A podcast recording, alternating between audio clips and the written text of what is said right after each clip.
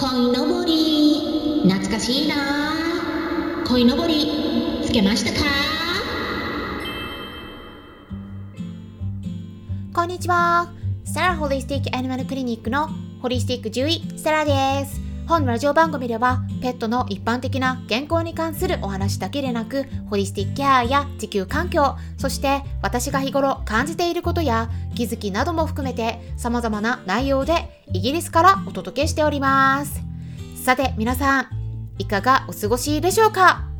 まあゴールデンウィーク中ですかね。ただもしかしたら人によっては本日が最終日かもしれないですよね。はい。ただ人によって違うみたいなんですけれどもこの今週中にですねスペシャルな企画を開催するんですよ。はい皆さんきっとご存知なはずですけれども何を開催するのかもう一度改めてお伝えしますとなんと2つ開催するっていうすごくお得なライブになっているんですよ。はい。そうなんです。皆さんご存知の通りですね。はいご存知の通り。それぞれの日程をもう一度お伝えしますと明日5月6日木曜日の夜9時からは YouTube ライブそして5月8日の土曜日の夜9時からは Instagram のライブとなります。はいそこではですね両方とも無料のお悩み相談会になるんですよ。お悩みっていうのは何か深刻なきちんとした悩みじゃないと質問したらダメなのかなとかそんなイメージ持っていらっしゃる方もいるかもしれないんですがそんなことありません。お悩みがなくてもあとは病気に関することでなくても何か気になることとかご質問何でも OK です。はい。まああとしつけのこととかもねあのちょっとある程度であればお答えはできます。まあ YouTube ライブとかインスタライブだとまあ、顔も見えるしコメントをお送りいただけますのでね。コメントからご質問をこう入力してお送りいただければそれを拾ってですね私の方で読み上げてお答えしていきますので皆さんの顔出しは必要ありません。私は顔を出しますけれども。はい。で時間になったら誰でもアクセスできますからね。お気軽にご参加ください。っていうことでね。今日は何の日でしょうか？本日はですねはい。子供の日ですよ。屋根より高い鯉のぼり。大きい孫いはお父さん。っていう歌がありますね。すいません。突然歌い出しました。はい。っていうことでちょっと最近ね、カラオケ行けてないんで、イギリスカラオケないから、歌唱力かなり落ちてますけれども、すいません。はい。まあ、こんな歌ありますよね。鯉のぼりの始まりは江戸時代だったと言われてるそうなんですけれどもそれぞれの鯉のぼりの一番上についている吹き出しあじゃない吹き流しですねわかります？吹き流しっていう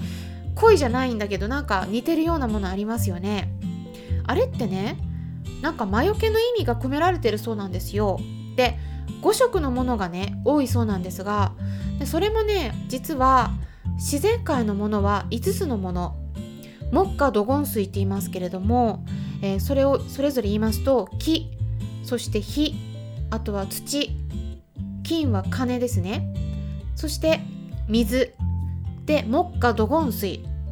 この5つから成り立つっていうね五行説っていう古代中国からの自然哲学の思想ですね。うん、これが影響してるって言われてるそうなんですよ。で5つの色で成り立っててね。でそれがね何を意味するかっていうとね自然災害とか病気から子どもたちを守りたいと、うん、健やかに成長していってほしいっていう願いが込められているそうなんですね。で子どもの日のこういった風習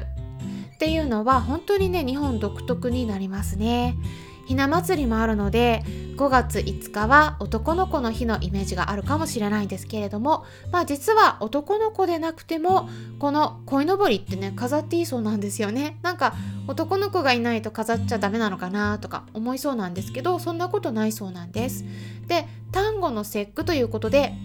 5月人形をね飾ってる方もいらっしゃるかもしれないですね。まあ、本当にそういう文化って素敵だなってイギリスから見るとやっぱりつくづく思います。ないものねだりになってしまうかもしれないんですがね日本から見るとイギリス素敵ですねとかなんかいろいろね言われるんですけどでもねイギリスにいざ住むようになるとまた改めてそういった日本の良さっていうのをね気づくところもあるんですよ。ということで今日は子供の日なので子供にちなんだお話をしていきたいと思います。でなんかねお子さんの教育にもいいっていうことでペットを飼う方ねあとは飼っていらっしゃる方だけじゃなくてなんかこれから買おうかなって思ってる方結構いらっしゃるんじゃないかなって思うんですがどうでしょうか？実はね私も子供の頃そういった理由もあって私の親が犬を飼うことにしたっていうのもあるんですね。私自身もだから経験してますのでね実際にこうだったよっていう感じでお話ししていきますね、うん、まずねペットが子供に与える良い影響っていうの。今回3つにまとめてお伝えしたいと思うんですがまず1つ目としては誰かの世話をする経験ができるっていうことですね。やっぱりですねペットつまりお家で暮らす動物たちっていうのは誰かがいないと生きていけない存在なんですね。食べ物とか水を自分で得ることができません。それから私たち人間とか子供と同じく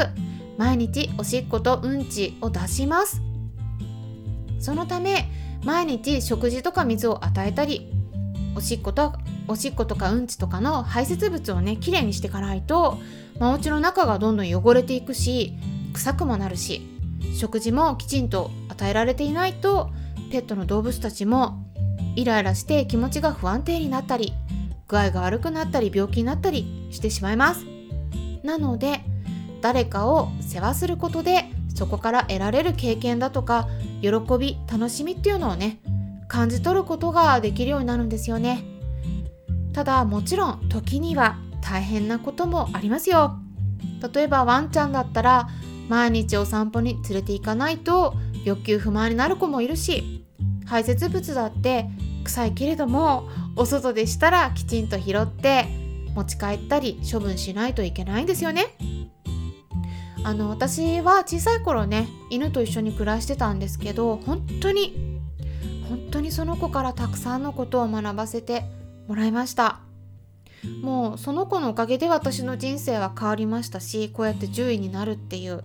気持ちになれたしうんあのやっぱ小さい頃にね一緒に暮らしてた犬はねペットはやっぱりね違うんですよ。あの一番印象に残ってますしいろいろ他の動物他のワンちゃん猫ちゃん一緒に暮らしててまたそれはそれでね違うんだけどやっぱね小さい頃にね一緒に育ったっていう感覚があるんですね。兄弟のように一緒に育ったっていう感覚があります。うん。でお散歩に行くと同じように犬を連れている他の飼い主さんと知り合うこともあってお友達もできたし、うん、その犬仲間っていうね他の人たちとお話しする楽しみもできたんですよね。あとはしつけもね私が担当してたので、まあ、子供ながらに犬のしつけをすることで教育するっていう体験もさせてもらいました。そしてねあのペットが子供に与える良い影響の2つ目としてはまあ癒されますね。そして感情が豊かになるっていうところですね、まあ、やっぱりね笑うことも増えます。なので心の問題を抱えているような子供にもペットの存在はすごくいいとペットが癒してくれるっていうこともあるということでねあのアニマルセラピーとかセラピー犬といった言葉もあるくらいですよね、うん、聞いたことある方もいらっしゃるかもしれないんですけれどもこれはねあのただ他にも2人暮らしの夫婦の間でもペットがいることで会話が和んだり弾んだりするっていうのも言われますね。まあ子はカスガイと言われますけれどもペットもカスガイになったりします。まあ私にもね反抗期があったんですけれども家族の中でもまああの子供がね反抗期に入ったとしてもペットの動物がねその間に入って会話しやすくなるって言ったこともあるんですよね。反抗期の時はね私犬に助けられました。本当に。まあどんなにねあとね反抗してたとしてもあのペットの動物が具合悪くなると一致団結するようなところもねあると思います。これはあの私に限らず他のご家庭でもねそういそういったことあるんですよ。でただねそれはどの家庭でもそうなるわけではないしね。逆にペットと一緒に暮らすことで負担ばっかり増えてまあ喧嘩の種になったり捨てられてしまうこともね残念ながらあるのでね。うん。だけれどもまあ良い方向に働くこともあるよっていうことなんですね。そして最後3つ目としては命の尊さを学ぶっていうことですね。まあ子供にとったら身近な存在がなくなるっていうのはなかなか体験できることではないですね。特に今は核家族が多いということでおばあちゃんとかおじいちゃんと一緒に住んでいるお子さんかなり少ないと思うんですね。なので私もそうだったんですけどずっと遠くに離れている親戚が亡くなったとしてもねやっぱねあんまりね実感がなかったりするんですね。うん。血がつながってるのを知ってるだけでねもともとそんなに頻繁に連絡を取り合ったり実際に会ったりもしてないのでやっぱねちょっと実感がなかったんですがただペットは違いますね。日頃世話をしていて毎日一緒に暮らしている場合ですね。あのやっぱりそういったあの子が亡くなるっていうのはね本当に大きな出来事になります、うん、こういった命と向き合うっていうのがねあのやっぱ言葉では説明できないんだけれども実際に体験できるっていうのは大きなメリットになりますっていうことで参考にしてもらえたらなと思います。それではまたお会いしましょう。ホリスティック獣医サラでした。